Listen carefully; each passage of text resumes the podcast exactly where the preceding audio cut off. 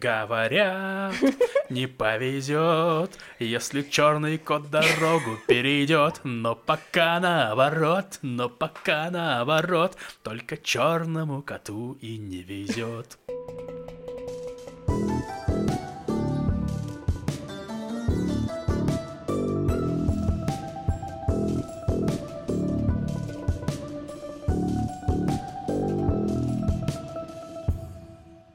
Шалом! Вы слушаете семейный и беспринципный, как Нурлан Сабуров, подкаст «Что там у евреев?». Еженедельный подкаст о главных новостях в Израиле и еврейском мире. Меня зовут Макс, также со мной Лев и Маша. Привет. Привет. Сегодня у нас много новостей. Будут и хорошие новости про победу гражданского общества, и плохие новости, и новости про штаны, и отмененные штаны. И еще и новости Холона, естественно, величайшего города на земле, по мнению Льва. Да, И новости о баклажанах. Ибо... О, новости и о возбужденных русских. О, да, досмотрите хотя бы до возбужденных русских. Возможно, потом вы перехотитесь смотреть остальное. Можете сразу туда про- промотать э, подкаст. Да, Эм, еще можно попросить, э, если вы слушаете нас и вы не подписались на нас на подкаст-платформе или на ютубе, подпишитесь, пожалуйста, нам это поможет. Спасибо. Да, вот так. Э, Давайте начнем с пяти минут, с рефлексии. Лев, что у тебя было интересного за неделю? Э, У нас была вечеринка Алекс Смоукс, моя любимая вечеринка, но из-за того, что она попала на Песах, на выход из Песаха, на четверг, мы просили евреев перенести Песах, они не согласились, и в итоге место, где мы хотели делать Алекс Смоукс, э, было закрыто, нам пришлось что-то придумывать, и в итоге мы сделали ее на фактуре у Юры. Дело в том, что фактура у Юры вообще не, не для таких мест, ну, не для таких э, вечеринок предназначена, скажем так. То есть там вышло, что на втором этаже, где чил, там стулья есть и прочее, там было, значит, лекции и доклады. Это снималось на камеру, транслировалось на ютубе, и трансляция показывалась снизу, где магазин одежды. Нет, погоди, погоди, все же было гораздо сложнее. На втором этаже есть мастерская, есть Да. человарня, есть Да. место для чила, и они разделены стеной. И выступали группа и докладчики в мастерской, и там стояла камера, и это транслировалось в человарню, и еще это транслировалось вниз. И еще, как я узнала, можно было выйти э, в лаунж-зону. Это вот такой там переулок рядом с туалетом во дворе. Там стояло одно кресло и один массажный стол, и вот если там сесть, то было слышно просто фантастически. В общем, вечеринка разделилась на три. В мастерской было слышно доклады, в Человарне было приятно находиться, потому что там прикольно. А, и снизу была странная тусовка в магазине, где люди сидели на полу и смотрели на проектор на стене, где в не очень хорошем качестве чувак читал доклады, которые сверху просто. Вот. Э, Но по итогу вышло, как обычно, интересно. Делать мы так больше не будем. Нет, на самом деле, респект огромный Юрию и Марку, которые сделали, и Максиму э, Тилю, Тильму, которые сделали, сделали Мэру. мэру, мэ- мэру Явы, да, которые, которые сделали это техническое испол- исполнение, скажем так. Просто у нас не было другого выбора, потому что все остальное было закрыто. Поэтому сделали так. Но в следующий раз сделаем, как обычно, будет э, тоже хорошо. Вот. Кайф. Маш, что у тебя было интересного? Это был буквально Олег Смоукс в изгнании пасхальной в пустыне. Да. Вы испытывали неудобства, как евреи испытывали неудобства при выходе из Египта. Да. Да, у меня, смотрите, у меня есть такое размышление. Вот когда вам перебегает дорогу черная кошка или черный кот, что вы делаете? У вас есть какие-то такие суеверные... эм, А у меня, знаешь, у меня есть немного, счет. потому что меня воспитали в традициях суеверий, всевозможных, миллиона разных. И я такой, ой, черная кошка, что нужно сделать? А потом я понимаю, Максим, ты взрослый человек, э, суеверий не существует, это все глупость. И все, и просто еду дальше. Хорошо, а когда делал, то что делал? Был какой-то способ справиться, превозмочь это черное проклятие? А ты, ты, ты начинаешь на э, это переубеждать себя, говоришь, что если черная кошка перебежала дорогу, это к добру, это наоборот, это к хорошему. М.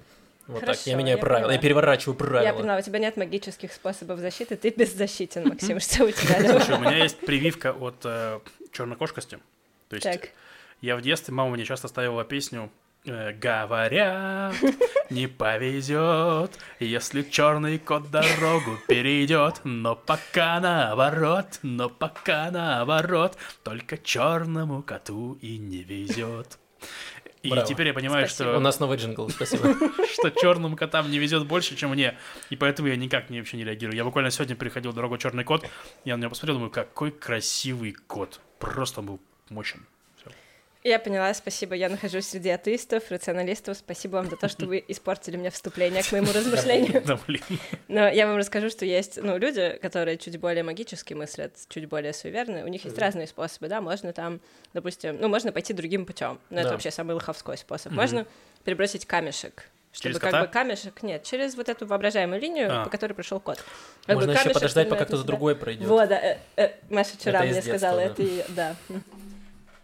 Вот. А есть еще один способ, э, знаете, когда дети говорят в игре чур меня, чур меня, это что Мгм. значит? Значение, значение, знаете? Смысл? Э, Чур это предок.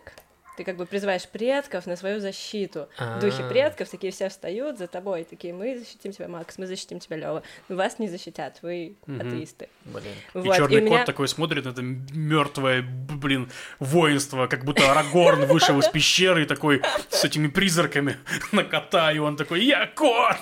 Что? Блин, я все надеюсь, что полиция меня будет защищать, но, наверное, нет такого. Ну смотри, вот есть верные способы, я тебе один сейчас дарю. Э, так вот, я подумала, что из всех способов, вот этот способ, когда ты мысленно просто говоришь «чур меня, чур меня», он самый классный, потому что ты как будто бы зовешь всех-всех своих мертвых предков и говоришь им «смотрите, кот». И они такие «о, кот». Но как ты одет? И они такие, у тебя есть только один случай, когда ты можешь призвать к силе предков. И ты такой, я взываю к вам. Смотрите, Вы тут черный кот». кот. Они такие, молодец. Скоро ты присоединишься к нам, видимо. Максим, что у тебя было интересного? Так, у меня интересного не было, только наблюдение. Я подумал, что 30 лет уже наступило, как будто старость. Я думаю, что, наверное, теперь я могу читать э, бумажные книги. Но вернулся к тому. Я такой, наверное, я уже достаточно стар. И так произошло, Добро что... пожаловать домой. Да, что у меня есть э, подходящая книга. Я когда год назад был в Украине, купил там в местном издательстве книгу э, словацкого или славянского автора, которая называется «Югославия. Моя родина» э, на украинском языке, э, про войну в Югославии. И я подумал, классно, я про эту тему почти ничего не знаю, и она как будто актуальна, и думаю, точно почитаю.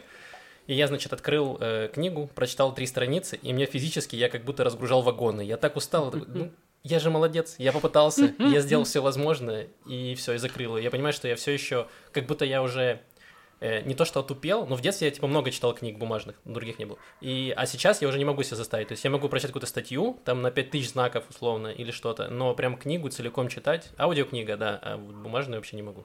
Подожди, ну на украинском, наверное, еще сложнее Ну, все-таки, она... чем на русском. Нет, ну, Нет, не одинаково особо. тебе? Нет, тут мне с с этим не было проблем. Ну, я могу сказать только одно, Максим. Ох! Я, Максим, я понимаю тебя, потому что я недавно села читать книгу на иврите Гершем и Шолем, и я очень хотела ее почитать, а ее больше нет в никаких языках, ну, я не могу найти, по крайней мере. Я думаю, ладно, я знаю иврит, я буду читать эту книгу со статьями по демонологии на иврите. Я читаю, читаю, и мне так обидно, что я вот дочитываю абзац до конца, и я все понимаю, но не приходит сова из дуалингвы и не говорит мне, о, Маша, ты такая молодец, вау, так держать. Маша, конечно, сравнила просто чтение э, книги э, на украинском с книгой на иврите про демонологию. Ну, просто, знаешь, я что-то разучился в математике, э, 2 плюс 2 не могу сложить, и такой, да, ты знаешь, я недавно доказывал теорему Ферма, тоже ничего не могу своего делать, не получается. Это я тебя Ну, унижаю. Максим, между, между, Я между заметил, прочим, да. между прочим, я защищаю Максима сегодня. Между прочим, книга о демонологии читается гораздо проще, чем Про не ну, я читала еще Хоббита на иврите, я читала Гарри Поттера первого на иврите, и вот их мне гораздо сложнее. Ну, как Ну, читала. ладно. Я и там, и там прочла примерно 10 страниц. Ой, я самый были крутой, я прочел всего 10 Гарри Поттера на иврите первого. Хорош. О, да. Хорошо. Извините, Я извините, только- я унизил обоих, и унизьте меня, пожалуйста, как-нибудь, чтобы сохранился баланс унижений. Послушай, ты сегодня будешь рассказывать про возбуждение русских. А, я хорошо. думаю, ты сам себя унизил. Ладно, договорились. Э, Кстати, маленький совет для тех, кто учит иврит. Вот можно читать книгу э, Гарри Поттера на иврите, а есть еще фильм э, с, с дубляжом на иврите. И Да, он потрясающий дубляж, невероятно смешной. э, Да. Вот. И э, я вам рекомендую. Есть дубляж всех фильмов вплоть до шестого, это большая редкость, потому что в целом обычно не дублируют фильмы на иврите в Израиле. Самый. Дублируют только то, что для самых маленьких. То есть можно посмотреть диснеевские мультики, можно, допустим, на Netflix, если вам доступен Netflix, э, найти какие-то мультфильмы с переозвучкой ивритской, довольно простой уровень языка. Гарри Поттер, Питер Пен, и, в принципе, все, больше ничего особо. А, э, Gravity Falls. Gravity И Falls точно, Gravity кстати, очень Falls классный. есть на иврите, и Да. есть Star Wars Rebels тоже на иврите. Прикольно. Можно на ужасных ивритских сайтах находить, сделать усилия, посмотреть всю рекламу и просвещаться. Да, это для тех, кто учит иврит, возможно, вам будет полезно. Э, у льва за спиной просто огромный голубь. Э, Два. да, не, не, он, он сейчас летел и пытался во льва влететь, но там стекло. Э, Ладно, давайте перейдем к новостям. Да. Начнем с хороших новостей э, про э, победу гражданского общества. Отменили концерт, концерты Нурлана Сабурова в Израиле. Это, во-первых, то, что... Ну, мы... давайте так, это значит, что я победил на дебатах. Э, организатор концертов Нурлана Сабурова посмотрел дебаты и такой, ну, Лев был явно убедительнее, отменяю. Вот, э, организатор концертов написал письмо, что мы не поддерживаем войну ни в коей мере, и потому что нам пришло много эм, отзывов к mm просьбе отменить концерты, они решили их отменить даже при финансовых потерях. Мгм. Вот. И это говорит о том, что группа неравнодушных людей, которая э, последние там несколько недель э, консолидировалась и писали, значит, письма этому организатору э, с просьбой отменить концерты, она подействовала, и э, человек на самом деле отменил концерты. Ты писал? Я нет, не писал. Но я знаю людей, которые писали. Да. У меня есть тоже друг гей. А друзья женщины у тебя есть? Так. эм, И, но это не, не единственная победа гражданского общества. Есть еще другая. Отменили, э, должны были быть параллельно с этим, в эти же даты, чуть позже, должны были быть концерты Григория Лепса, который находится вообще в санкционных списках США, Мгм. и там Елены э, Ваенги или Ваенги, не знаю, как правильно. э, Эти все эти музыканты, они выступали даже не то, что не отри- эм, эм, отрицали войну, боже. э, Они поддерживают, это прям такие... прям- они поддерживают, да, они выступали в концертах в поддержку, значит, этой военной операции, э, Мгм. вот, и э, топят за Путина, и у людей многих пригорело, что, что как это вообще возможно. Мгм. И им отменили тоже концерты, э, вот, то есть э, почему гражданское общество в Израиле работает, и почему важно эм, э, не сдаваться и не говорить, что вот мы маленькие люди, ни на что не влияем. На самом Мгм. деле много маленьких людей влияют на все, по большому счету. И вот э, еще одна победа эм, над... э, не знаю, над чем. Над силами Еленой зла. Военгой. Над Еленой Военгой, да. Да, я еще хотел сказать немножко, что, ну, грубо говоря, э, тем, кому кажется, что это ужасная культура отмены, просто еще, одно, еще один тейк немножко, про, я как будто в дебатах, ну, о том, что это происходит прямо в момент, когда идет война.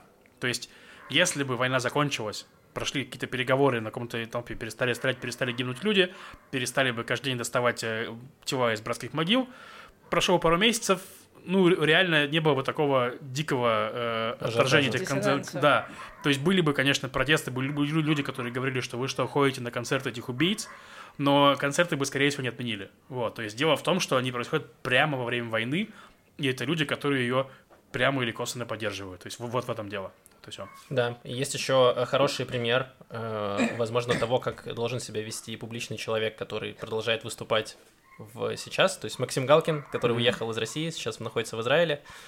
И он, во-первых, кроме того, что он осудил войну, он сейчас тоже будет давать концерты, и он заявил, что э, часть денег он отправит на нужды украинских беженцев. То есть вот еще добавил какой-то социальный подтекст, то есть не просто он приехал сюда зарабатывать деньги, он еще и как-то добавил того, что он будет, э, типа, он не сделал вид, что это его не касается, Да. и э, не сделал вид, что этого ничего не происходит, просто продолжаю жить как раньше. Я сейчас побуду адвокатом дьявола и скажу, что Максим Галкин-то не будет возвращаться жить в Россию, а Соборов будет возвращаться жить в Россию. Поэтому такой жест он сделать не Нет, мог. я согласен, но просто если ты говоришь, Я, да, я с твоими что я, согласна тру- полностью. я тру- трус, ну, в плане, не говорите, что ты говоришь, у меня семья, я боюсь за семью.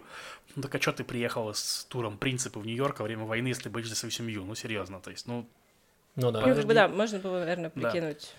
Да, ну, кстати, вот для тех лю- людей, которые еще выступают в России и собирают, например, Вера Котельникова, э, комикес, она давала тоже, она в туре находится, и она писала, что она часть какого-то э, заработка тоже отправит в благотворительные фонды. мгм. Есть э, комик поменьше Виктор Капаница, который тоже делал концерты, полностью собирал Да. э, на нужды, собрал там 100 тысяч рублей на концертах.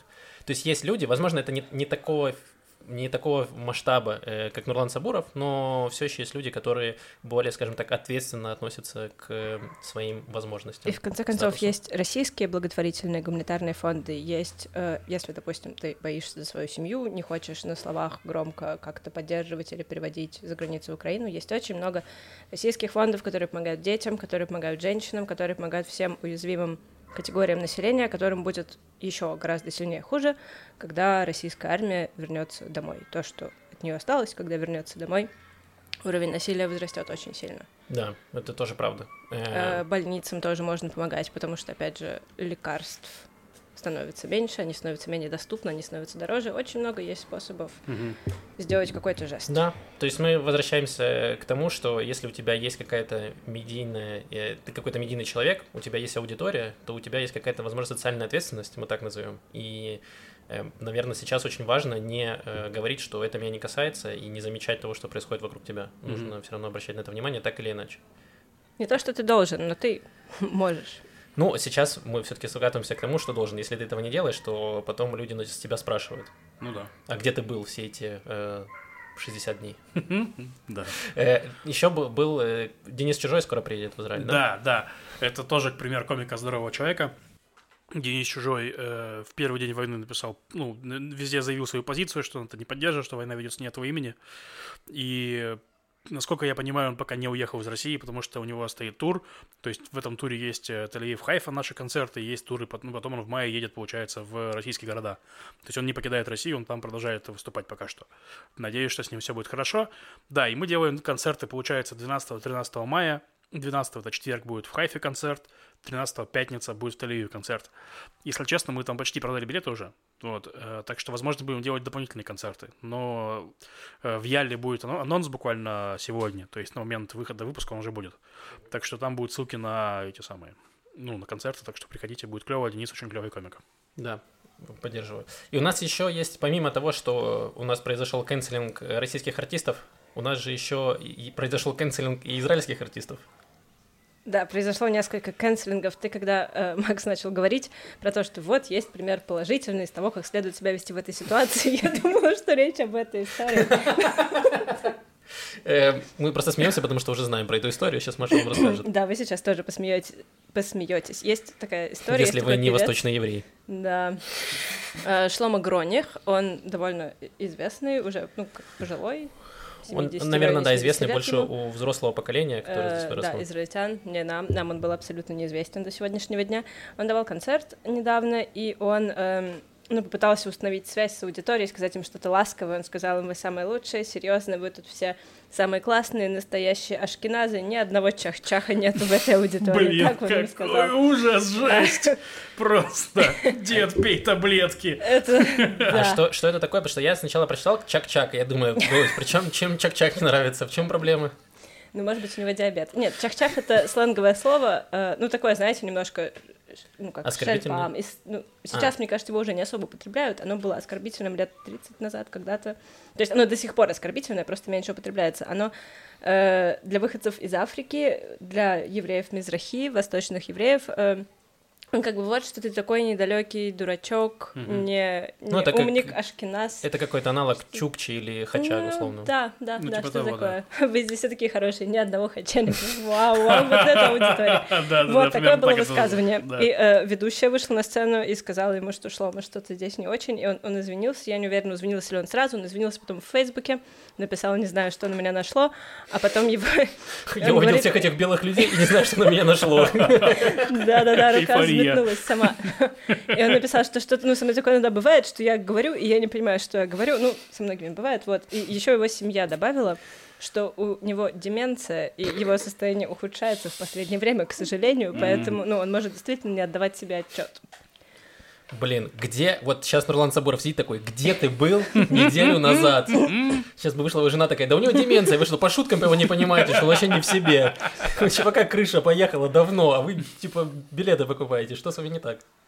Не хотелось бы смеяться над людьми с деменцией, но Ну да. немного смешно. Ну, От такой, з- да, Да, стороны ни- защиты. никто, потому конечно, И недавно не была такая же застрахован. история, что Брюс Уиллис объявил, что Мгм. заканчивает карьеру, потому что у него прогрессирующая тоже Афазия. афазия, да.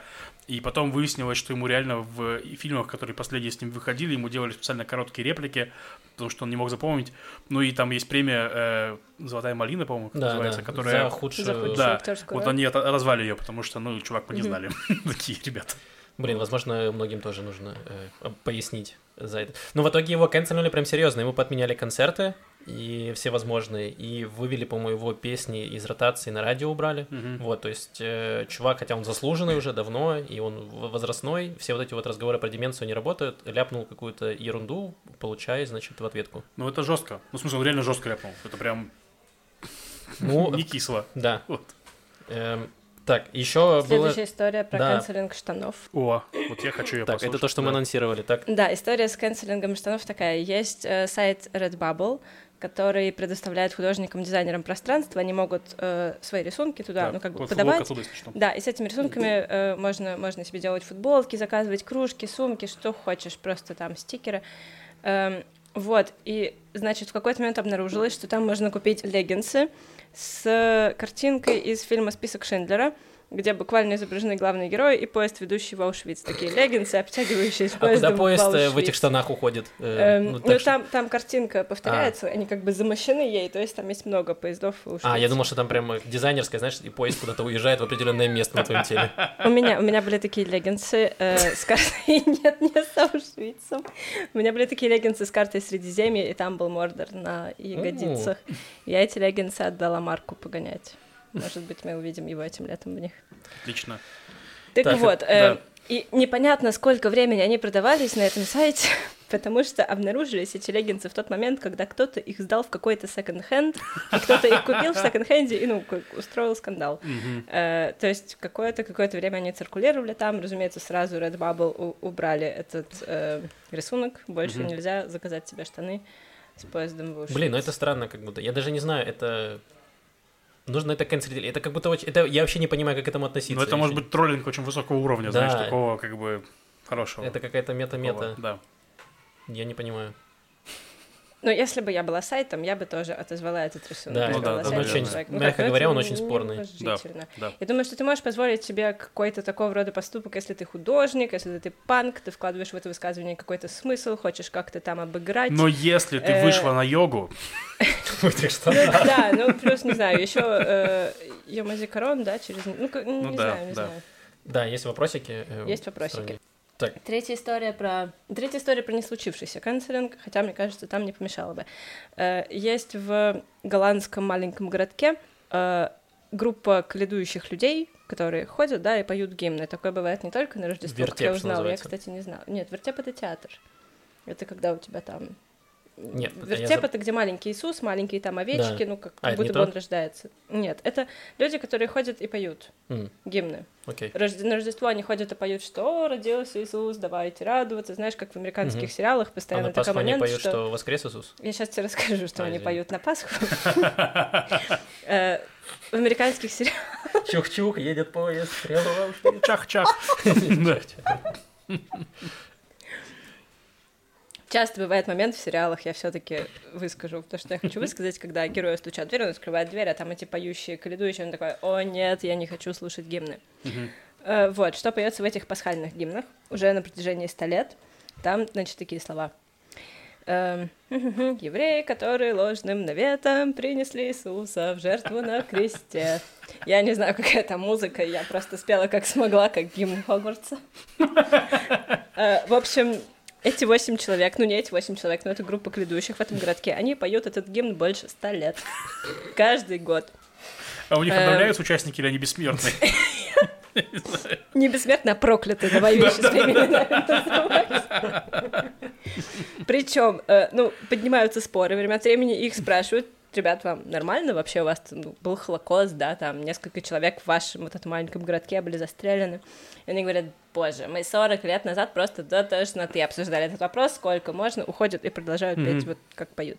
Причем в 68 году один раз они вместо слова «евреи» спели слово «люди», Мгм. то есть так можно сделать. Да. Но на следующий год снова вернулись к тому, как было. Ну, просто не звучит. Ну, не звучит, да, да. Э, Я на самом деле очень... Ну, То есть я, я изучала христианство э, довольно много в, в университете. У меня был майнер в религиоведении, и я, если честно, не понимаю, как можно обвинять, если ты христианин, как можно обвинять евреев в том, что они принесли в жертву Иисуса, если одно из основных положений христианства заключается в том, что э, Иисус пожертвовал собой, Мгм. да, Бог принес в жертву своего единственного сына, это их как бы, ну, э, э, общий, ну, во-первых, Да. Бог и Иисус, да, не будем углубляться в догматы А, ну по факту Бог во всем Но виноват. Это же, да, ну, во-первых, да, мы из, из еврейской истории мы тоже это знаем, Мгм. хорошо Всё. сроднились с этим фактом, но я просто не понимаю. Это же основной догмат христианства, что Иисус сам приносит в жертву себя, чтобы соглашается на эту жертву, чтобы искупить грехи всего человечества. Mm. Но нет, восемь певцов гимнов из Голландии знают лучше. Это евреи принесли в жертву Иисуса, какие негодяи. Если бы не евреи, А Иисус ради чего, бы... интересно, там не объясняется? Ну, типа, вот Я ты не приносишь знаю. жертву ради, ради чего-то. Они такие, принесем в жертву, чтобы нам разломали все храмы и изгнали нас. Вот такая И идея. ненавидели нас несколько Да. тысячелетий. Мгм. Ну, у меня вот отношение такое, что чуваки в маленьком городке в Голландии, ну, то есть мы э, требуем от звезд и от людей, у которых там какой-то широкий этот самый, ну, ответственности некоторые свои слова. То есть чуваки в маленьком городке в Голландии, ну, не подходят под это отношение, то есть, поэтому, ну, это как, как знаешь, ну, бывает, что дед антисемит, который там просто сидит на лавочке и орет, что евреи там уроды или что-нибудь такое.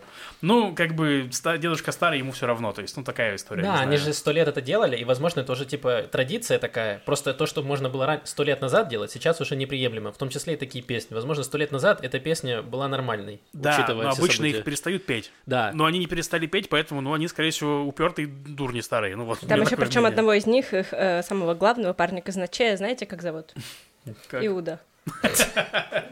Э, Вот ты говоришь, что нельзя их отменять, но я все равно их отменила. Я их, знаете, как отменила? Я не выписала себя в блокнот, как называется этот маленький городок. Правильно. вы об этом не узнаете, никто об этом не узнает. Все, Отлично. пусть они отправятся в забытие. Да. Да. Все так. Так, теперь мы еще поговорим. Это у нас рубрика «О нас пишут», «О нас» — это об Израиле. Э, Последнюю неделю просто написали все возможные источники э, про то, что происходит в Израиле, о чем мы рассказываем последние там, несколько подкастов, про то, будет ли война в Израиле, про теракты и про все остальное. И вот, э, значит, на русском языке, не только на русском, начали много писать о том, что происходит в Израиле. Эм, И сейчас мы хотели немножко разобрать. Во-первых, вышла ск- скандальные картинки журнала «Докса», Мгм. да, который такой э, либеральный. Ну, за- студенческая Это медиа, которая студенческая медиа стала была изначально. таким, ну, пошире уже теперь, уже, уже не только. Да, то есть против них там завели дела, я знаю, в России, да, и э, там... с- с- Их уже осудили там на, да. Вот, и они э, выпустили, значит, материал, который называется «Можно быть против всех империй». И там, эм, значит, э, это было изначально вышло в Инстаграме в виде карточек, ну, Мгм. с э, несколькими предложениями, там, где пишут о том, что происходит в Израиле. И я вам зачитаю э, некоторые кусочки, Мгм. потрясающие. Значит, Израильская колониальная оккупация земель Палестины длится уже несколько десятков лет с 1948 года. Она сопровождается длящимся геноцидом палестинцев, и уже с этого момента уже закрадываются сомнения. Значит, эм, израильская колониальная оккупация, вот это мне очень нравится, потому что в моем понимании э, колониальная оккупация это когда ты захватываешь какое-то государство и правишь им, ну, условно говоря, ставишь своего какого-то наместника, который управляет им. Кака, как Израиль управляет э, тем, что происходит в секторе Газа и в палестинской автономии, я не Ой, понимаю. Максим, ну все тебе объяснять. Ну, Сорос отправил поселенцев, они насадили здесь, посадили своего биби, он теперь правит тут как наместник. И в, Га- в Газе своего Биби тоже посадили, Да. и он Это уже тоже. больше 70 лет. Да. Да, и ну то, что с 48 года, если кто э, не, не знает либо не помнит, в 48 году, когда была война за независимость, когда был план по разделу э, Палестины на государство Израиль и на государство Палестина, то э, палестинские лидеры при поддержке других арабских государств отказались от этого плана и решили полностью захватить всю землю себе. Мгм. Подожди, давай чуть раньше начнем. Что было до 48 года? До 48 года был британский мандат. Эти все земли были э, колонией. Ну, не Британии. совсем колонией, ну, в каком-то смысле колонией. Ну, они управлялись с Британией, да, Британия управляла э, всей этой территорией. Вот. И евреями тоже. В том числе. Вот. И э, когда был вот этот план по разделу Палестины, Израиль его принял, э, арабы его не приняли, была война, и вследствие войны, которая закончилась в 1948 году, она закончилась позже, то эти земли, которые предназначались изначально для палестинцев, были оккупированы Египтом, Иорданией и частично Израилем э, которые изначально ну, предполагались для государства. То есть, во-первых, годами оккупировали египтяне и иорданцы. Это тоже к ним вопросы. Да, И- почему там они не сделали ни одного палестинского государства, хотя могли за 20 лет. Все так. И вот еще дальше, значит, то, что пишет, э, пишет Доксон. Значит, 15 апреля израильские военные атаковали палестинцев, которые молились в мечети Аль-Акса. Израиль выселяет палестинские семьи из домов, постоянно усиливает слежку, убивает мужчин, женщин, детей и называет палестинцев террористами за любые попытки сопротивления. Многие из них поддерживают Палестину, э, которые поддерживают Палестину, обвиняются в антисемитизме. И что они это сравнивают с тем, что ты можешь, э, типа, быть против российской власти, и тебя называют русофобом. Вот они так сравнили. М, Ну, у меня есть Вау. пара мыслей на эту тему. Давай. Ну, в общем, у меня мысль такая, что тем, кто говорит, э, что мы за Палестину, мы против Израиля, нужно немножко разобраться в вопросе, потому что, смотрите, э, сейчас вот много вопросов, много сравнений Украины с Палестиной. То есть, что вот украинцы сопротивляются против России, получается, да? Почему же мир не поддерживает палестинское сопротивление против Израиля? Так давайте разберемся. Если вы хотите, чтобы палестинцы... То есть, что, что вы хотите? То есть, просто, ну, когда мы говорим, когда люди говорят просто «я поддерживаю Украину», это странно. То есть это, это общее какое-то пожелание, но оно ничего. То есть, а когда люди говорят, э, поставьте Украине э, тяжелое вооружение, когда люди говорят, поставьте, закройте небо над Украиной, это конкретное политическое требование к своему правительству. Оно должно на него реагировать каким-то образом, если это демократия. Вот, что вы, э, люди, которые критикуют Израиль, защищают Палестину, хотите, чтобы кто-то сделал.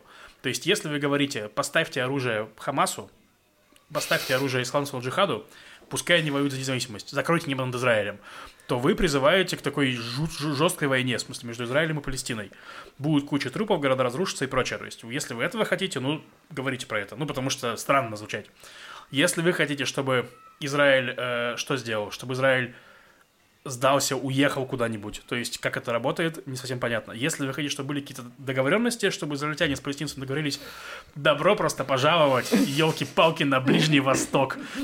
Давайте попробуйте договориться в этом, в этом месиве, потому что, ну, что такое Палестина? Есть, э, вообще, есть провоки израильские, которые считают, что нет палестинского народа вообще.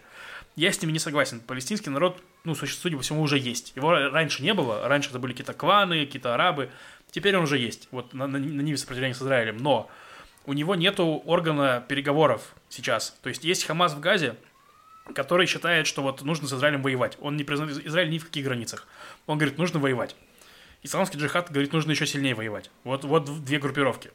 Есть палестинская национальная администрация, которая говорит вроде бы, как нужно жить. Но э, они не популярны в народе, то есть а в, ну, в, на западном берегу, но там популярен Хамас. И просто у Израиля, Израиль уже много чего попробовал за это время. Он попробовал, допустим, эту, ну, э, выход из Газы. То есть он просто взял, забрал свои поселения из Газы, и там теперь Хамас, оттуда летят ракеты. То есть как будто бы, если бы Израиль сейчас перестанет Палестину вот прям контролировать, то оттуда то тоже полетят ракеты. И не будет мира, и будет война. То есть, если вы этого хотите, ну, тогда говорите про это. Давайте, ну, пускай воюют. Ну, как бы, я не хочу этого, но если люди, которые поддерживают Палестину, будут последователем, то, получается, вы к этому призываете. А если вы призываете переговорам, то не с кем договариваться просто пока что. То есть, ну, вот в моем, моем мире, во всяком случае. Ну, Да, и сто процентов, потому что Израиль пытался же договариваться э, с, в том числе и с Хамасом, и вести переговоры, и один из пунктов было, что э, все эти палестинские организации должны признать, что Израиль имеет право на существование, Да. и признать его границы там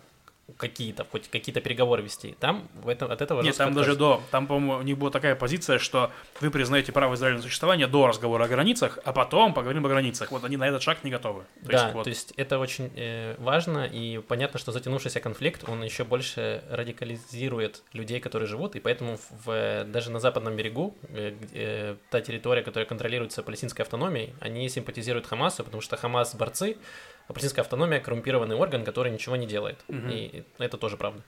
Эм, Частично. Вот. Поэтому в этом плане сложно. А про сравнение с Украиной, ну, оно очень странно. Я понимаю схожесть, что вот, значит, Израиль аннексировал какие-то территории, и вот Россия аннексировала, значит, территорию Украины. Проблема в том, что Украина существовала как э, суверенное государство с 91 года в признанных границах. И Украина не нападала и не э, претендовала на какие-то чужие земли. Э, у них аннексировали территории и развязали там войну.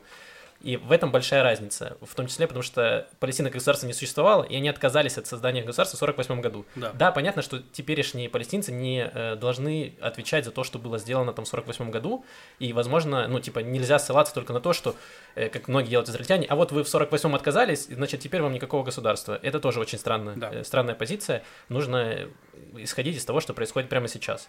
Но, опять же, нужно э, договариваться про границы и соблюдать безопасность, потому что, э, в отличие от э, Украины, Хамас постоянно делает теракты на территории Израиля и постоянно стреляет ракетами и угрожает уничтожением.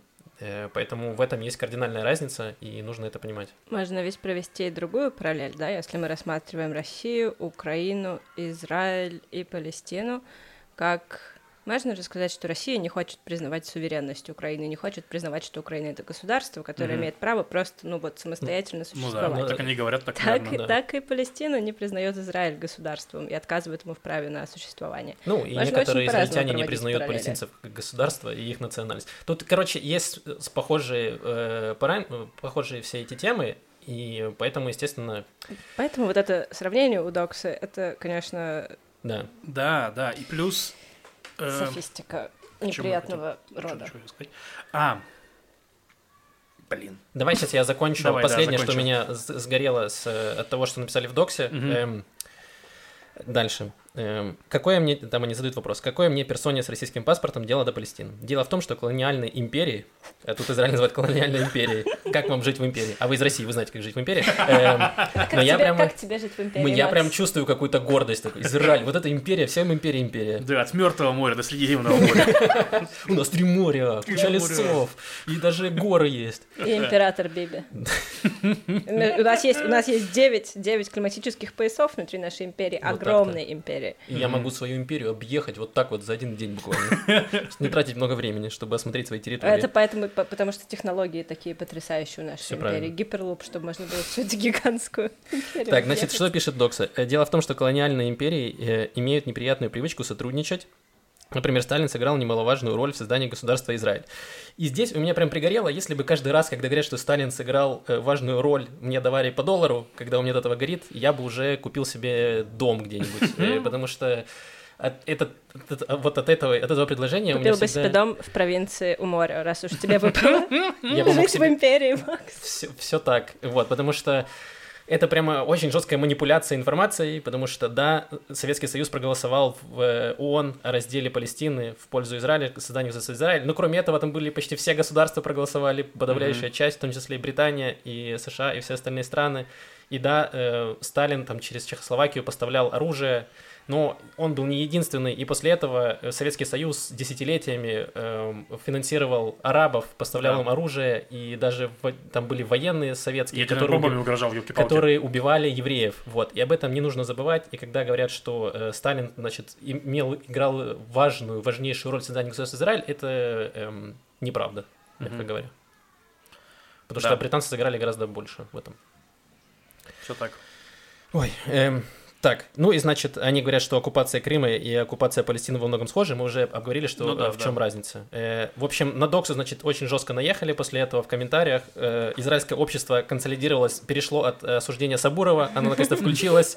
Ну, Там не э, только израильская, там, в принципе, ну, рос- российские здравомыслящие журналисты тоже написали, что, ну, вот, ребята, вот это чушь, конечно, полная. Ну, там... Да, и, в общем, э, это заставили их э, извиниться, они удалили этот пост. э, вот. Но В они смысле написали- заставили их извиниться? Ну, на них оказали давление, и они такие... В смысле оказали давление? Ладно. Ну, я не знаю, как сформулировать. Ну, в общем, они удалили этот пост. Была волна негативных комментариев, Да. я не думаю, что кто-то им звонил, Ну да, там, да, не знаю, лично ли, Биби да. Нетаньяху и такой, Да. извинитесь, или все. Ну да, но они Да, написали, что мы считаем, что палестинцы гнетет народ, но мы сформулируем получше свое мнение, пока удаляем нахрен. Но формулировать не стали, насколько Пока мне не стали. известно. пока. Пока думают. Возможно, читают истории такие, да елки-палки, да блин. Где а, же, а когда вот же так начнется было? империя? Когда же Блин, начнется империя? То есть Ихуд Барак предлагал им 98% территории, которые они хотели, они отказались? М, Такие, ладно, извините. Да, и- ну то есть, короче, я за то, чтобы делать понятным вот эти конфликты, делать упрощенными и понятными для людей, но я против тотального упрощения, потому что я когда это изучал, я три года изучал этот вопрос, и в конце я понял, что э, я вначале, когда поступал э, в университет, у меня была идея, ну, из- арабо-израильский конфликт очень простой, сейчас быстренько тут понятное решение. Я после трех лет, я такой, я вообще не хочу этим заниматься, это конфликт нерешаемый никак, вот типа нет никакого решения, это все очень страшно и очень долго, и, ну, типа нет быстрого решения никакого. И вот я против того, чтобы люди сейчас в трех картинках, значит, э, Да. обрисовали решение. И ты такой, ну, блин, ребята, так не работает. Это, конечно, очень приятно э, думать, что можно Да. быстро все решить, но, к сожалению, это невозможно. И, значит, эм, какой удар нанесли? Вот мы обрисовали такой левый, левый, левый фланг. Значит, что было справа? Есть такая организация Яхот, э, про которую мы говорили. Они часто делают тоже э, картинки разные. И мы обсуждали их в Тубиав, в День всех влюбленных. Они делали тогда очень э, нашумевшую подборку картинок, где они писали, что любовь это когда вы оба евреи, или что-то такое было. Мы об Мгм. этом в подкасте рассказывали, что Да, бомбили прям э, чуваки, это тоже вообще нездоровая тема. Значит, они написали, они тоже сделали э, похожий, похожий материал, выпустили, что на самом деле, они с таким взглядом, что на самом деле происходит в Израиле. Да, мне тут просто реально кабан жрет матрас в хайке. Такая картина перед глазами. Значит- Или мифедрон, бомж принимает мифедрон на Левинских в Тель-Авиве. То есть, Вот это происходит в Израиле. Вот что гораздо важнее. Э, Значит, во-первых, они э, подняли вопрос Беллы Хадид. Белла Хадид, это, мы про нее, по-моему, тоже когда-то рассказывали, это голландская модель э, палестинского происхождения, которая активно топит в поддержку палестинцев. Она недавно выложила подборку видеороликов у себя в Инстаграме, где там миллионы подписчиков, про э, полицейский беспредел, где, значит, израильская полиция избивает дубинками палестинцев. И на тех э, вырезках и правда э, израильская полиция дубинками бьет э, безоружных э, людей и разгоняет их, бьет их дубинками по ногам, э, Мгм. что, в принципе, неприемлемо, наверное, для любого человека. Это ненормально. И, значит, э, что э, Яхат пишет по этому поводу. Э, Значит, они пишут, что все началось с того, что 27-28 марта был исторический саммит Израиля, ОЕ, Марокко, Египта, Египта и Бахрейна по вопросам Ближнего Востока. Мы об этом говорили. И что, значит, э, Хамас и другие исламские и другие террористические организации пытались его сорвать. И мы помним, тогда была серия терактов, про которую мы рассказывали, и запускались даже какие-то ракеты. Э, Вот, и что это послужило, значит, толчком, и значит, что они пишут дальше, что эм, арабы нападают на еврейское, еврейское население, забрасывают камнями автобусы у стены плача, избивают и нападают с ножами на евреев, идущих с молит... нападают на идущих с молитвы в Иерусалиме, и э, вслед за мобилизацией полиции последовали беспорядки со стороны арабов на Храмовой горе. Например, буквально несколько часов назад неудачно запущенный в полицейский коктейль Молотова вызвал пожар у входа в э, Аль-Аксу. И это тоже, то, что они говорят, это уже ближе к правде, потому что на самом деле есть, я постараюсь в этот монтаж, кто смотрит нас на ютубе, вставить видео и Беллы Хадид, и то, что э, потом было видео от израильской полиции. Эм, то есть, да, были случаи, когда, значит, в старом городе на группу еврейских эм, людей напали арабы и избили их там прямо просто, в, ну, вот Мгм. типичная драка в подворотне, там просто э, ногами, руками э, была прям стенка на стенку драка, просто на них напали. Крестенька, крестенька, ты про видео, там, где три еврея шли к стене плача, на них просто накинулись, по- повалили на землю и пинали? Эм, Возможно, и это. Ну, я как бы сказал, что там стенка на Нет, стенку. ну я имею в виду, что типа толпа людей прямо избивала. Ну да, да, там да, было да, нападение да. избиение. Там не было такого, что они, знаете, стрелку назначили. Да, и- да, да, Нет, это была не стрелка, нет. это было прям нападение. И да, и камнями забрасывали автобусы. И то, что, то, то, о чем мы рассказывали в прошлом подкасте, что э, палестинские радикалы прячут в Аль-Аксе, прячут там какие-то камни и палки, и потом, э, значит, кидают их в полицейских у Храмовой горы. Да, так мало того, там они, в принципе, ну, грубо говоря, в чем проблема видео бы выходит? Это вряд ли видео за эту неделю. То есть это не видео, что израильтяне за неделю вот столько человек избили. Это реально отвратительные кадры. Скорее всего, полиция совершает там преступления по израильским законам тоже. Вот. Э, Ну и хорошо бы это разбиралось. Я не знаю, разбирались ли эти случаи конкретно. Но она их вот, это нарезка вот за какое-то время. А полиция Израиля выложила нарезку конкретно за эту неделю. То есть, где напали там, напали там. И там видео совершенно мерзкие, когда они, э, грубо говоря, кидают из Аляксы, из мечети, через окна коктейли Молотова наружу. С целью, чтобы они пе- перелетели за стену, чтобы упали на стену плача, где люди молятся. Вот. Там камни, фейерверки и коктейли Молотова. Вот, после этого туда врывается полиция, и там всех, не всех видит, тех, ищет тех, кто это сделал, а те прячутся среди молящихся, то есть, ну, свои проблемы. Это то, да, то, о чем мы рассказывали. И вот эм, и мы бы хотели сейчас немножко рассказать о том, что происходит на самом деле.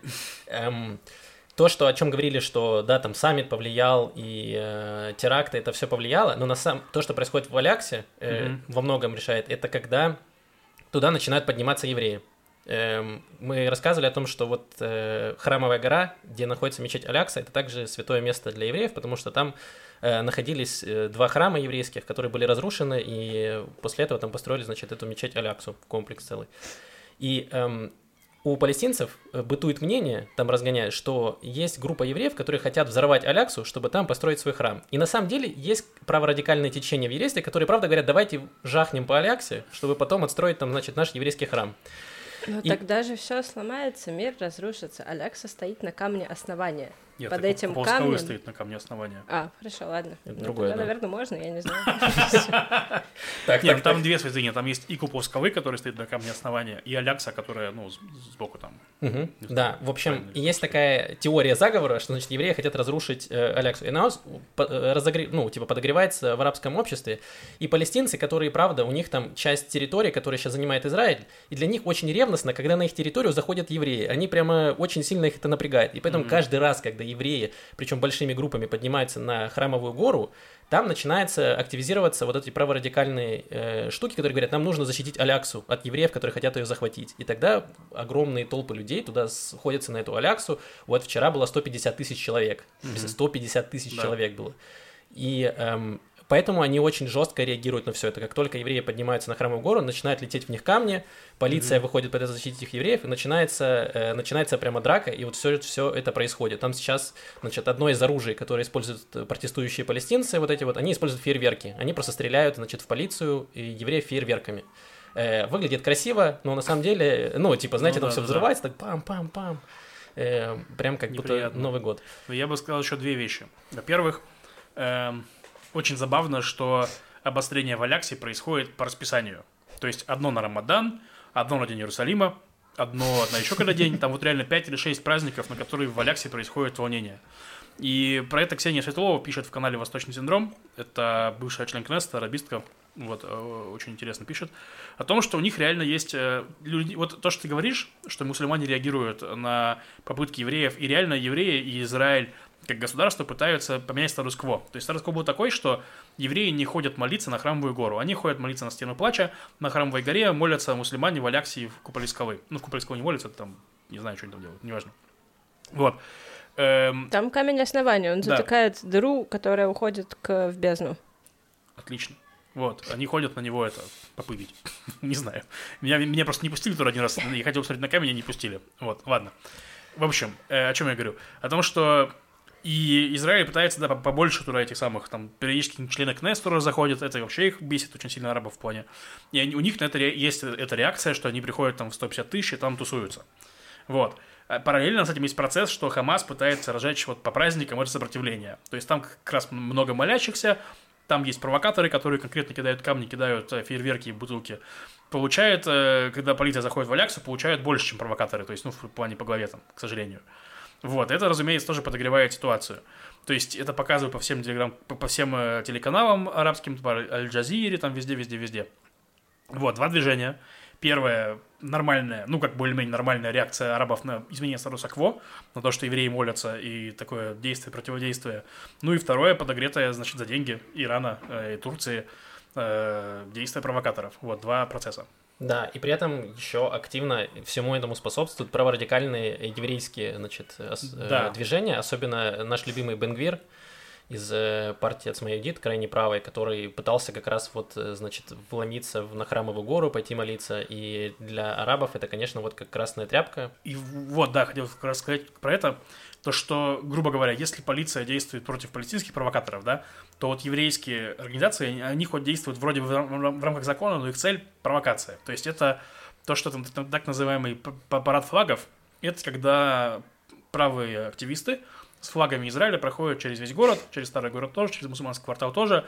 Ну, по сути, просто проходят с правыми, с флагами. Да, чтобы показать, что весь Иерусалим наш, наш да. израильский, а вы здесь вообще э, типа гости, которых пора бы выселить за забор. Ну, ну грубо давай говоря. так. Ну, не э, совсем Они так. ходят с флагами, э, потому что могут, потому что они граждане страны. То есть я, я считаю, что они должны иметь право пойти с флагами. Вопрос, когда? То есть в прошлом году они обычно делают это на День Иерусалима. То есть на традиционный День Иерусалима мы проходим с флагами, да? В прошлом году этот день выпал на Рамадан, и полиция пыталась это перенести, в итоге не перенесла, в итоге они, по-моему, сходили с флагами, и все было более-менее нормально. Вот. В этом году они решили перенести парад с флагами из Дня Иерусалима, который будет в конце мая, на Рамадан.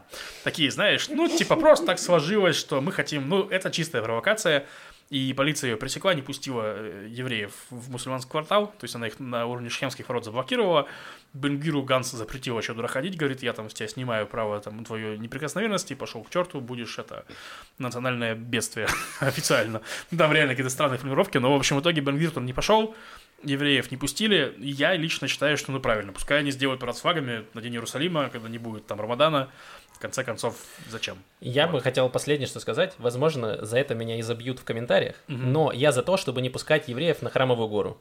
Эм, почему? Потому что типа, у каждого действия есть против... Я понимаю, что по закону храмовая гора, по идее, в идеальном мире должна быть такая, как, э, допустим, Гробница Юсефа. э, гробница, не гробница Юсефа, а даже эм, храм гроба Господнего, где любой А, человек может окей. зайти в любое время, и будь ты еврей, христианин, мусульманин, ты можешь зайти и, И посмотреть. Во-первых, потолкаться, во-вторых, ты можешь зайти и посмотреть. Тебя не, ну, типа, на входе не обыскивают, если у тебя кипа или э, коврик с собой. И вот Мгм. ты можешь зайти и посмотреть. Даже если ты не религиозный человек, просто вот как э, Мгм. на историческое событие, ну, что-то важное. В идеальном мире, да. Но сейчас мы понимаем, что каждый раз, когда евреи поднимаются на храмовую гору, происходят э, драки, столкновения, и э, э, там даже гибнут люди вследствие этого. И все это происходит. И стоит оно того или нет? Вот в чем вопрос. Для, в моем мире, мне кажется, оно того сейчас на данном этапе не стоит. Потому что, по идее, как это работает? Там на Храмовой горе есть э, полиция ВАКФ, которая, э, по идее, она, насколько я помню, опять же, 60% верификации информации в этом подкасте, она иорданская, Да. по идее, которая должна регулировать, потому что они тогда, окей, вы не доверяете израильским полицейским, э, которые там жестят, давайте, вот будет иорданская полиция, арабская, ваша, мусульманская, которая, типа, будет более умеренно все это делать. Но, насколько я понимаю, они ничего не делают, они абсолютно Мгм. бесполезны. Да. И вот. И проблема в том, что хорошо бы туда поставить, если ВАКФ не может, то поставить какую-то международную, не знаю, христианскую полицию, какую угодно, э, чтобы они, значит, следили. полиция. Друзскую. Христианская полиция такая, так, тебя ударили? Да, поставь вторую щеку. Да, ну то есть, по- хорошо, поставьте какое-то международное, я не знаю, там, миссию ОБСЕ, кого там ставили? Да, они тоже не работают, мы же все это знаем. Да, мы все это знаем, ну хотя бы... Поставьте кого-то, кто умеет работать. Вот так Не- израильская полиция. Извините, в шашки или ехать. Не знаю, работает Короче, это. по- ну тогда нужно наладить какую-то безопасность, которая не будет компрометировать Израиль в этом. Эм, и в- мне кажется, что сейчас не нужно, короче, не нужно пускать туда еврейских, э, там, не знаю, поселенцев или кого-то, кто будет молиться и будут э, провоцировать все эти беспорядки и только усиливать противодействие, потому что это не только происходит на Храмовой горе, это происходит в других арабских городах, где сейчас там идет столкновение с полицией, в арабских деревнях, где там идут драки с полицией, закидывают друг друга, э, закидывают, значит, э, коктейлями молотовой полиции, полиция закидывает слезо- слезоточивым газом, значит, протестующих. Это все не очень здорово, и мне кажется, оно того не стоит. Вот Мгм. чисто мое мнение. Э, Это, наверное, в Украине, поэтому я не буду сказать свое мнение. А, мне, мне есть что сказать. Можно я еще Да, кое-что скажу про камень основания? Про него есть Oh, yeah. очень много разных легенд. Э, Мне очень нравится одна. В общем, в этом камне, в нем есть 19 дырочек. И есть такая легенда, что когда э, пророк Мухаммед побывал в Иерусалиме, в храме, он туда вбил 19 золотых гвоздей, чтобы таким образом отметить свой визит. Почему? Легенда не говорит. Просто вбил 19 золотых гвоздей и попросил ангела э, Габриэля, Гавриила, Джабраила, Мгм. следить за ними. Просто э, стоять и стеречь там эти золотые гвозди, потому что, как сказал пророк, если эти гвозди кто-то вытащит оттуда, миру хана. Понимаете, это часы судного дня, Мгм. только исламские. Мгм. Вот, и с тех пор туда постоянно раз за разом приходил сатана и каким-то образом отвлекал э, ангела и вытаскивал по одному э, гвоздику, но последний, сейчас там находится, насколько я помню, три с половиной гвоздя, которые, ну, не до конца вытащены. Мгм. А можно ли история. вставить обратно гвозди другие? Ну, только те самые. Те с- То есть нужно, получается, пойти отобрать их сатаны, вставить. Так, ну надо направить туда отдел быстрого реагирования. 150 тысяч человек. Можно, пожалуйста, за гвоздями к сатане. Так, э, Ладно. Главное, чтобы не ядерный гвоздь это был. Ладно, э, ребята, пишите в комментариях, что вы думаете вообще про эту ситуацию, про то, что происходит. Э, Какое ваше мнение? Нужно, О что... том, что на самом деле происходит в Израиле. Да, что на самом деле? Кто виноват и что делать? Как решить арабо-израильский конфликт? Давайте в трех предложениях опишите э, решение. И э, да, я уверен, что многие журналы просто возьмут Что, вас. что мы подарим автору самого лучшего решения? Э, Мы можем можем подарить билет на концерт Дениса Чужого? Да, можем подать. Давайте так. И гвоздь. Автору самого... но не золотой. И гвоздь, который не делают в России. Да. Вот. Ну, это отдельная история про гвозди, которые в России. В общем, автору самого интересного решения арабо-израильского конфликта билет на концерт Дениса Чужого и... В Тель-Авиве или в Хайфе. Да, где скажете. Да, и гвоздь. Все, отлично. Вот такие у нас э, ставки серьезные, такие призы. Так, и сейчас у нас потрясающая новость, про которую будет рассказывать Лев, потому что я не понимаю, о чем она. Она называется «Возбуждение русских». Итак, Лев, Смотрите, Ну, история давай. такая, что русская дипломатия в лице там Лаврова и прочего начали очень сильно общаться с палестинцами как раз таки. То есть там на- начали звонить этому Махмуду Аббасу, там, по-моему, Путин что-то Путин ему позвонил, сказал, ой, вы знаете, русские большие друзья палестинского народа в таком духе. Там... Это его Макрон покусал или что случилось? Палестинского народа или Хамаса? Не, не, он, он позвонил Аббасу, не Хамасу. А. С Хамасом назначили видела переговоры, по-моему, Хамас. по-моему, как раз это МИД назначил какие-то переговоры с Хамасом о чем-то там в таком духе.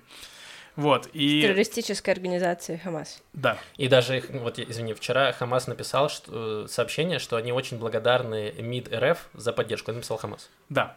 Вот, я Вау. хочу хотел сказать, что, ну, коню понятно, э, всем было пофигу на Хамас и на Аббаса в России, пока не нужно было как-то укусить Запад, который против войны с Украиной, и Израиль тоже часть этого Запада, и поэтому такие решили, о, ну вот, значит, значит, значит, мы что сделаем? Мы, значит, э, там, Медведев, э, нет, Степашин напишет про посольства жесткие, что эти евреи не дают посольства, мы поговорим, позвоним Аббасу, и мы поговорим с Хамасом. Вот, все, три кита, чтобы Израиль пошел нахрен. А, это же, это же случилось после того, как Израиль заявил, что он передаст Украине Каски. экипировку, да, бронежилеты. Каски, каски. да, Может быть, Израиль в конце концов согласился э, продавать из Украине э, каски и бронежилеты, Мгм. и это еще одно доказательство того, что э, гражданское общество работает, и те много людей, которые выходили на акции, писали, значит, Мгм. э, в, в социальных сетях, все это добились того, что вот Израиль, я не уверен, что только из-за этого, но это тоже повлияло на то, что люди, значит, э, поддерживают Украину, и это тоже давит на э, на власть, которая принимает решения. в итоге. Да, и у меня с этим такой крик души, как же всем похрен на палестинцев, господи, блин,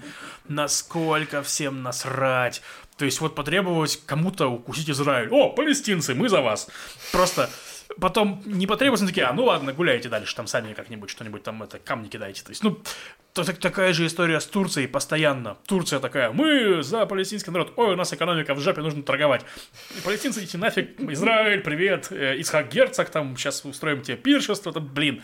И так все делают абсолютно, елки-палки, мне даже жалко этих палестинцев, Это потому очень что... грустно, потому что да. Египет же тоже не... Были же какие-то истории с тем, что Египту еще кому-то предлагали газу, ну, то есть Да, возьмите ее, да. сделайте частью своей территории, заботьтесь о ней, все Да. такие, нет, нам такого счастья не Так надо. это, ну это проблема, потому что невозможно, там Хамас невозможно управлять, это террористы, это, просто Я жопа могу всем. Коротко, буквально в трех картинках, значит, э, как это было создавалось, э, то, о чем ну, многом, э, э, да-да-да, обвиняют, в чем провоки обвиняют арабские страны, почему говорили, что палестинского народа не существует, его создали искусственно арабские страны. И частично я с этим согласен, потому что все это, весь Ближний Восток, он сделан искусственно. Э, Да. Не было никаких стран. Была Османская империя, и потом ее поделили на, э, значит, на страны. Ее сделала это Британия и Франция во многом, ну, и другие да. арабские колониальные империи, назовем их так. Так. И, и- и то же самое можем обвинить Иорданию в э, аннексии территорий, которой вообще нет было такой страны Иордания, вообще не было, что такое Иордания. Это просто набор бесполезных территорий. Просто с- река. Ну да. Да, вот, набор, набор территорий, где жили э, черкесы и прочие там э, всякие национальности разные. Их просто объединили непонятно во что. и Просто пос- сидели у реки. Вот вам король. Да, вот вам король, который вообще не отсюда пришел. э, Вообще не- местный. И и точно так же происходило со всеми странами. И когда после 48 года, значит, э, Египет аннексировал как раз Газу, а Иордания аннексировала западный берег, после там шестидневной войны, значит, обратно это все, все отдавали, и эм, когда Египту говорили, что, э, типа, чуваки, может быть, вы примете палестинских беженцев, давайте вы будете давать им свое гражданство, чтобы их как-то их приютить. И они тогда говорили нет. И это была такая консолидированная позиция всех арабских стран э, для того, чтобы давить э, на Израиль и давить на Мгм. Запад, что вот у нас куча беженцев, э, которым нужно, типа, возвращаться обратно. Мы их не будем принимать, потому что они не местные, их место там, вот Мгм. там их семья, вот там они должны жить. И это во многом, э, типа, как раз было такое давление, что вот э, и им внушали то же самое тем переселенцам, которые были, что вы на самом деле нет, вы тоже, вы тоже арабы, вы тоже мусульмане, вы говорите на одном и том же языке, но вообще-то вы оттуда, и вот вы палестинцы. Мгм. Хотя, ну, типа, до 48 года не было такого, э, что именно вы палестинцы. Вы Мгм. были, вы там были, вы из этого города были, вы из этой деревни, вы из этой семьи. Вот так это обычно делилось. Вот, и сейчас э, все такие, ну, уже, уже нельзя отрицать того, что есть там палестинский народ, и у них есть территория. И поэтому сейчас очень странное предложение, что э, Египту давайте вы заберете газу себе. То есть сами люди в Газе, они на это не согласятся, они не пойдут на это, потому что у них есть же э, самоидентичность, как палестинцев, они Да. не будут придатком э, к Египту. Но там проблема, в принципе, Газа, что там Хамас. Окей, Из- Израиль может зайти и убить Хамас. То есть потеряем, потерять людей.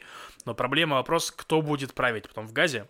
Потому что на- нации нельзя победить нацию. Это мы видим на примере и Украины, и всего такого. То есть, потому что они не будут вас слушаться, и вам придется их просто убивать, а это плохо кончается. Ну, это знаем. прям геноцид надо Ну да, ну вот. А мы знаем, что это не то, что мы хотим делать.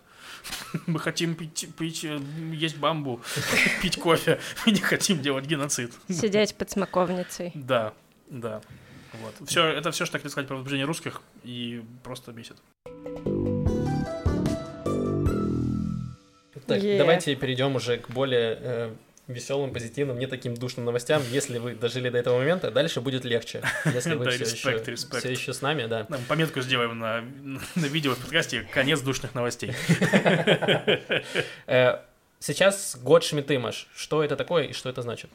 А, год Шмиты. Эм, в сельском хозяйстве Израиля, согласно иудаизму, есть определенные правила. В целом в иудаизме есть очень много правил, и большое количество этих правил касается земледелия. Потому что к земле очень особенное отношение. Земля Израиля — это то, что Бог дал евреям, как считается в иудаизме, но с очень большим количеством условий. Э, И есть правило, как, как в неделе. Есть шесть дней, и на седьмой нужно отдыхать, как Бог отдыхал, когда Он сотворил мир и любовался сотворенным, так и земля. Нужно шесть лет ее, можно шесть лет не делать все, что угодно, точнее, все, что нужно. Пахать, вырывать сорняки, что-то сажать, кататься по ней, разводить на ней животных, собирать цветы. Э, Шесть лет, а на седьмой год нельзя делать ничего. Земля, как и мы, как и Бог, должна, Должна отдохнуть только не на И в седьмой этот день, на год седьмой можно год. голодать.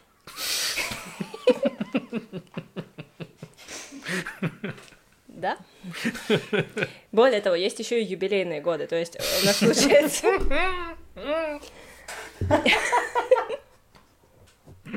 Так, так. Вот как у тебя был юбилей, Макс, недавно. Ну, А у что там нужно? был- Чайники дарить, сервис какой-то? Есть там какие-то эти? Да, земля Израиля. Закапываешь в нее чайник. А, между прочим, действительно была такая магическая традиция у евреев и иудеев давно, много, закапывали такие волшебные плошки, кеорот. Такая, Мгм. как, ну, как, как для мюсли, как для супа тарелка, ты на ней пишешь заклинание и закапываешь. Прикольно. Потрясающе. Но это не связано с юбилейным годом, это Хорошо. просто, просто Так, так, что что такое юбилейный год? Для чего нужен? Так вот, юбилейный год, это значит, э, есть семь таких семилетних циклов, когда все отдыхают по чуть-чуть, а потом есть юбилейный год, когда все отдыхают очень мощно. Сейчас прям мощная тусовка. Десятый. Да. Да, максимальное Класс. расслабление. Так вот, возвращаясь к Шмите, эм, как и с Песохом, когда по закону нужно вынести весь хамец из дома, но можно, если, допустим, ты торгуешь зерном, тебе все зерно вынести из дома, ну, проблематично, ты просто разоришься. Э, поэтому можно найти какого-то нееврея и ему за какую-то номинальную цену продать, а потом выкупить. Мгм. Э, Но нужно быть, понятно, готовым к тому, что, возможно, к тебе это все не вернется. Так и с зерном, и торговцы там пивом, виски, какими-то всеми вещами так делают. Э, И точно так же символически можно продавать свои земли, если ты земледелец, фермер, но при этом э, соблюдаешь иудаизм, ты можешь, это называется этермихера, не знаю, михила, не знаю, зачем я говорю, об этом, в общем, Мгм. есть у этого названия. Эм, Можно так делать, и, ну, как в целом в иудаизме очень много есть таких уловок, если ты хочешь соблюсти закон, как бы, соблюсти букву закона, а не дух, ты очень много чего можешь сделать. Допустим, ты можешь э, под сиденье машины положить бутылку с водой и спокойно ехать в шаббат, потому что ты уже как бы не едешь, что запрещено, а плывешь, что разрешено. Серьезно? Я не знаю, Ну, я это какая-то слышала. жесть, мне кажется, Я, я думаю, я что это слышала еще на массе. Я вот честно, за что купила, зато продаю. Ну, там Блин, ну- много бибаек вот есть про то, что можешь, что нельзя шаббат, это зависит, зависит еще от равина.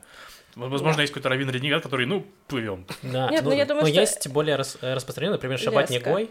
А, Э, э, Это распространенный феномен, когда э, религиозные э, люди в шаббат не могут там зажигать свет или там, не знаю, включать-выключать холодильник. И, как- и когда Да. у них случайно что-то происходит, и им нужно, там, не знаю, холодильник случайно выключили, чтобы продукты не испортились, значит, они так намеками просят какого-то Гоя, э, чтобы он помог им и включил, значит, либо включил свет, либо э, включил холодильник, ну, какие-то сделал там манипуляции.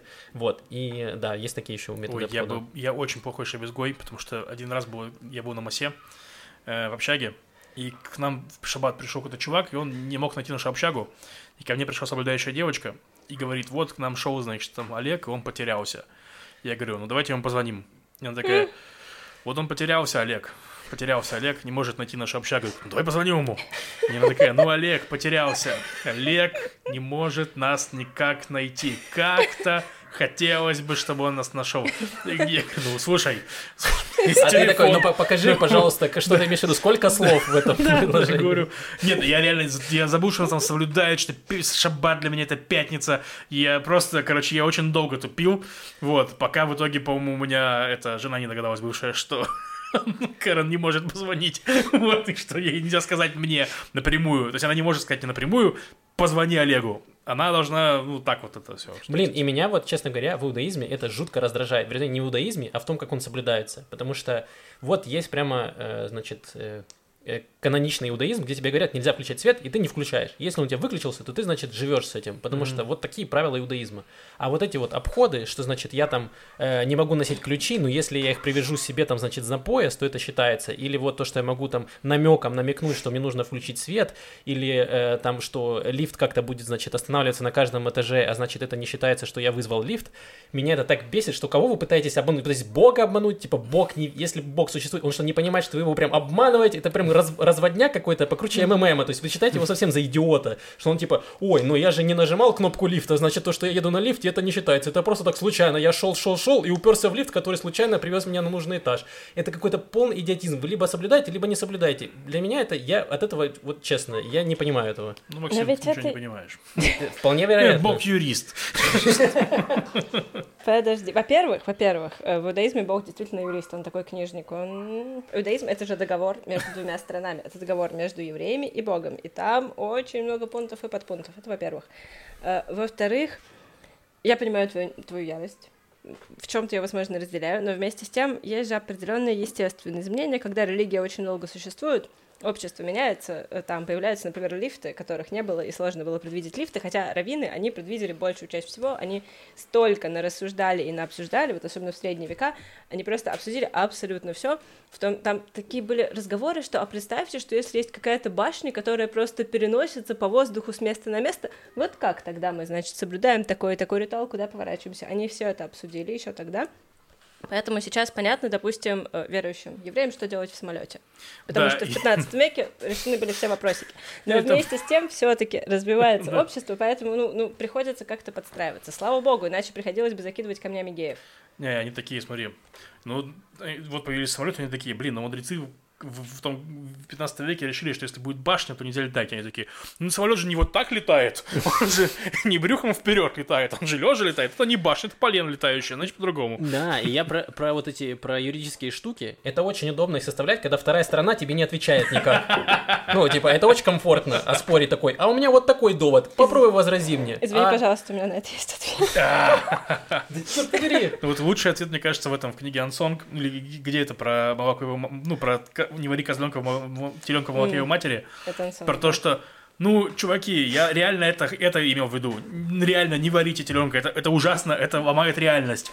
А вот то, что вы там придумали, это просто хрень. Вот. Вот. И- В иудаизме, смотри, Так. какой ответ. Э, Ты, э, мы очень зря сказали, что закончилась душная часть. Началась на самом деле по-настоящему душная часть. В иудаизме очень долгое время были пророки, есть целый раздел в Торе, который называется «Пророки», и очень долгое время посылал Бог разным людям вещи и сны. И там всяким открывались вещи, и чудеса происходили, Господь творил чудеса просто направо и налево. Потом в какой-то момент Бог дает евреям Тору. И он говорит, вот эта книга, в которой написано все, вообще все, абсолютно все. С этого момента кончаются пророки, кончаются вещи сны, кончаются чудеса. Если что-то такое происходит, знайте, что это не я, потому что я уже дал все ответы, они внутри этой книги. Э, Разумеется, если мы возьмем просто пятикнижие, всех ответов на твои вопросы, Макс, там, скорее всего, не будет. Но это только если смотреть на нее поверхностным взглядом, потому что если всячески толковать, если то есть как со свидетелями Иеговы, как с любой религией, если мы берем какую-то аксиому и исходим из нее, ну, система выстраивается вокруг этой аксиомы. Если мы берем за аксиому, что все ответы есть в Торе, значит, ну, как-то уж выкрутись, а найди там все ответы. Переставь буквы, истолкуй так, истолкуй так. Отсюда все вот эти каббалистические методы, да? Присвой каждой букве численное значение, если здесь это слово совпадает с этим словом, вот тебе ответ. Все ответы есть там. Это я, знаешь, я так математику... ответов, я в школе так надо. математику делал, когда мне было скучно, я открывал, значит, в, э, в конце книги ответы, решения, ну, находил ответ. И потому что мне нужно было какой-то ход решения сделать, я просто подбирал под ответ, подгонял. Я такой, ну, это явно нужно было поделить с этим и умножить на это, тогда выходит число. Все да, я сходится. просто представляю, Да. что какая-нибудь вообще жуткая, ж- жуткое новшество какое-нибудь там можно ли там квантовый компьютер в шаббат, там что-нибудь, чтобы он сгенерировал тебе ребенка, там, ну, какая-нибудь вообще там жесть. Вот. И они такие, блин, то ли что-то, я, вам такие, я, я вообще, я всю прочитал пять раз, не нахожу ответа. Попробуем, попробуем под кислотой, попробуем под кислотой. Блин, ну на самом деле, короче, мне в этом Ну, плане... хасиды, кстати, не дураки выпить вина и, ну... Подумать там, об этом. ну, Да. Мне в этом плане импонирует э, реформи- реформизм, э, когда люди говорят, ну, этого в Торе нет, значит, это, в принципе, можно, Бог не против. Э, вот, поэтому, если вы хотите ехать на машине во время шаббата, э, и вам надо, едьте, ничего страшного. То есть, и в этом плане э, классный в том, что, э, типа, ты берешь из Торы, вот находишь какой-то ответ и пользуешься этим. Э, я как-то рассказывал, писал э, как раз курсовую работу по поводу э, панков-мусульман, и они, короче, у них движение, они курят травку, что в, мус- ну, в исламе, в принципе, запрещено. Но Мгм. они нашли такой ответ, говорит, э, в, в, значит, в э, Коране написано, что Аллах создал, значит, все в мире, ну, типа там все деревья и всю природу для того, чтобы человек ей пользовался. Они такие, Аллах создал марихуану, значит, мы имеем право ей пользоваться. До свидания. Все. И Аллах такой, да блин, да видите вы из нее веревки, не вы ее колите, там все что такое. такое». Вот, я к тому, что, в принципе, ты можешь что угодно найти и обосновать под, Да. свой, э, под свое видение э, Да. жизни. Ну вот, да. собственно, Возможно, поэтому... Возможно, именно поэтому считается в иудаизме, что кабалой, то есть как раз вот этой частью со всеми этими перестановками и толкованиями, ты можешь заниматься только если тебе уже там, ну, как примерно как стать президентом России. Тебе должно быть за 40, ты должен быть женат и с детьми, то есть, ну, уже как бы понятно, что ты э, не только глупостями можешь заниматься, а- готов вторгнуться в Украину. Можно заниматься кабалой, блин. Извините. У тебя есть имперские амбиции? Хочешь захватить э, соседние территории? Хорошо, Пожалуйста. хорошо, я поправлюсь. Президентом прекрасной России будущего или Хорошо. президентом теоретической России. Да. Или президентом какой-нибудь другой страны. Почему, в конце концов, России? Да, да.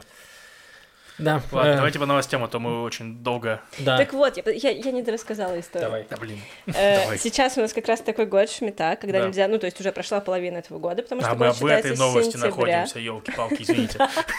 Все еще в этом мире, да. Видишь, прошла половина этой новости, которая началась полгода назад. Да. Э, А новость, э, новость из прошлой Шмиты, из 2014 года, была, значит, пара, и есть, я надеюсь, есть пара фермеров из Машава Азария, Азария, которые э, очень долго не соблюдали шмиту, потому что, ну, как бы можно, потому что можно перепродать свое хозяйство якобы, потом выкупить обратно, и тут в какой-то момент они, э, жена, супруга Илана, Твиг, Твиг, она задумалась, что, ну, у нее было две мысли. Во-первых, что это нехорошо, потому что все вот эти вот фокусы, они придуманы на случай, ну, реально бедственных лет. Если... Да, да, респект таким женщинам. Мгм. То есть, если там евреи голодают, если вот буквально нет возможности соблюдать этот седьмой год, не соблюдайте, перепродайте как бы и Да. делайте все нормально. Во-вторых, я очень хотела, чтобы муж отдохнул. Она очень беспокоилась, что он очень много работает, да, прекрасная женщина, и устает, и поэтому она решила, все, с этого года, в 2014 году, мы соблюдаем шмиту. Они были к этому вообще не готовы, и пришлось им все как-то на ходу придумывать, и они отказались сначала от э, полей, от засева полей и всего-всего, но оставили парники, потому что им казалось, что можно оставить парники, и высадили 25 тысяч саженцев баклажанов. Вот, и они, э, Так. и они подали заявку в фонд, специальный фонд, который занимается помощью, ну, религиозный фонд, который помогает религиозным фермерам, Сажать соблюдающим шмиту. Так, так. Нет, баклажаны они посадили сами. Ты подожди. Вот. А, а фонд им говорит, вы вообще-то не можете и в парнике тоже ничего высаживать. И приезжает к ним такая коллегия раввинов, и стоят все эти, ну, раввины в этих своих лапсердаках черных, стоят, потеют, смотрят на баклажаны в парнике, и в конце концов выносят вердикт, говорят, нет. С баклажанами нужно что-то сделать, что хотите, что хотите сделать с этими Нужно баклажанами. окончательное решение баклажанного вопроса. Ты не представляешь, насколько ты близок к тому, что произошло. Потому что, значит, пара фермеров, они поняли со слезами на глазах, что, ну, все, баклажаны не растить не могут, и они их просто перестали поливать. Они подумали, наступает жаркое лето, и сейчас баклажаны все умрут. Баклажаны оказались просто полны витальны, полны энергии жизни. Они э, продолжали расти, не получая ничего. Они просто брали из энергии, из земли Израиля ее силу и росли, росли, росли. И тогда этот, значит, фермер Дарон со слезами на глазах, он, ему пришлось через ирригационную систему вместо воды баклажанам пустить яд. Божечки. Он убил 25 тысяч Какая ужасная баклажанов. история, Да, это блин. правда, какой-то баклажанный Религия холокост. убивает. Баклажаны. Блин, реально. Да, Ужасно, э, это грустная часть. Но в этом году, в этом году у них все хорошо, они Они подготовились. снова убили, они решили, Они- типа, они не выжидать стали- сразу. Они не стали высаживать баклажаны. Э. Во-первых. Во-вторых, они... Они в этом году они проводят экскурсии. В основном, как я понимаю... Вот э, здесь полегло 25 тысяч баклажанов. Для- они, они просто для веганов устраивают экскурсии, как в Аушвиц. Это баклажаны Аушвиц. Пожалуйста, смотрите. Да, э, ну на самом деле для студентов ИИШИВ, где они объясняют им всякие вот эти религиозные фокусы, их же очень много, Ну связанных с земледелием, показывают им, какие животные, какие растения, какое все. Такая история. Уф, блин, жестко. Даже не Вообще. знал об этом. Спасибо, очень Да, интересно. пожалуйста. Да. А у нас еще есть, это не конец потрясающих новостей, у нас еще есть немножко их. Эм, Значит, э, у нас есть новость про то, что дикообразы подрывают э, ядерную безопасность Израиля. Причем, не, они, вернее, не подрывают, они подкапывают, я бы так назвал. Причем, в принципе, это вся новость. Что лучше всего в этой новости? Да. Так это вся новость. Нет, там это буквально смешно. вся Ладно, новость. я Ну, расскажу. хорошо, давайте. Я читал Давай. эту новость. Там, э, грубо говоря, около ядерного реактора в Негеве э, завезлись дикобразы. Секретного ядерного Ну, реактора. секретного ядерного реактора в Негеве. О которой мы все знаем. да, о котором все все знают. Вот, да. Завелись дикобразы. И, ну, там какая-то семья дикобразов. И работники реактора стали их подкармливать, ну, потому что дикобразы милые в таком духе, уходят там, иголками трясут. Вот, а там была речка, еще там вода, и, ну, или точнее не речка, там как раз... ну, Подожди, Негев — это пустыня. Да, да, нет, не речка, я я говорю, я имею в виду, что там была вода как раз от этого самого, от центра. Ну, у них был источник воды. И они там расплодились дико. Они там теперь жуют трубы, откуда там всякое, нападают на работников центра, то есть представляют угрозу, в принципе, там, ну, уже теперь ядерной безопасности Израиля, видимо. Да, там, короче, э, им- Наконец-то, наконец-то, наконец-то сможет появиться первый по-настоящему израильский супергерой, не какой-то там дурацкий шаломен, а человек-дикобраз. который в реактор попадет, блин, Да. точно. Э, Там, короче, Да. да, тема в том, что они почему так расплодились, что э, там нет никаких хищников, никто не угрожает дикообразам, вот, и они там э, кайфуют, это чисто рай, дикообразный рай, и они очень могут глубоко рыть свои норы, и они вот как раз там э, повреждают коммуникации. У нас там, э, если что, это не то, что у льва где-то детская комната рядом, где он там развлекается с детьми в квартире, нет, это просто детская площадка за окном, поэтому дети иногда кричат. Не, они там поют гимны, шаббат сходит, и они поют эти, ну, А, песни. Гимны. Хорошо. гимны песни, не знаю, что. Да, так что на фоне, если вам не хватало в подложке музыки, вот, Да. э, пожалуйста. Или вам не хватает иудаизма, вот прислушайтесь, это, это иудаизм. Да, и, короче, как пытались решить, значит, проблему с дикообразами, пока они не взорвали Ты Израиль. говоришь дикообразы, они дикие образы. Именно так. Э, их пытались, значит, эм, вывести, значит, оттуда, э, переселить как кабанов, Депортировать. депортировать, да. Но в итоге защита э, каких-то животных признала, что это невозможно, потому что эти дикообразы будут искать дорогу домой, и пока они будут искать ее обратно, Пройдет 40 лет, и они умрут, да. И это негуманно. но родится новое поколение дикобразов, пути которое не будет знать рабство и ядерные угрозы. Все так, вот, поэтому проблема, ну, вроде как сейчас утвердили, что их все-таки как-то попробуют переселить куда-то. Вот, и решить эту проблему. Но, как мы знаем, по кабанам, скорее всего, Да. э, ноль шансов у Израиля победить дикообразов. Мгм. Кабаны и дикообразы, вот наше будущее. Да, мы думали, что нас захватят арабы, вы- вы- выкинут нас в море. Нет. Вот кабаны и дикобразы. Ну, это в этом есть что-то приятное на самом деле. Да. Не, не обидно сдаться кабанам и дикобразам. Да, как будто мы э, играли в Просто на природа, нулевом уровне. меня обратно. Не, как будто мы играли в э, WoW на нулевом уровне, и нас убили кабаны, которые в первой локации сидят. да, в Элвинском лесу. Да. Ну что, Маш, новости Холона? Да, величайший город на Земле. Наконец-то. Есть котором мы две, находимся. две холландских новости. Э, Первая новость про хайст.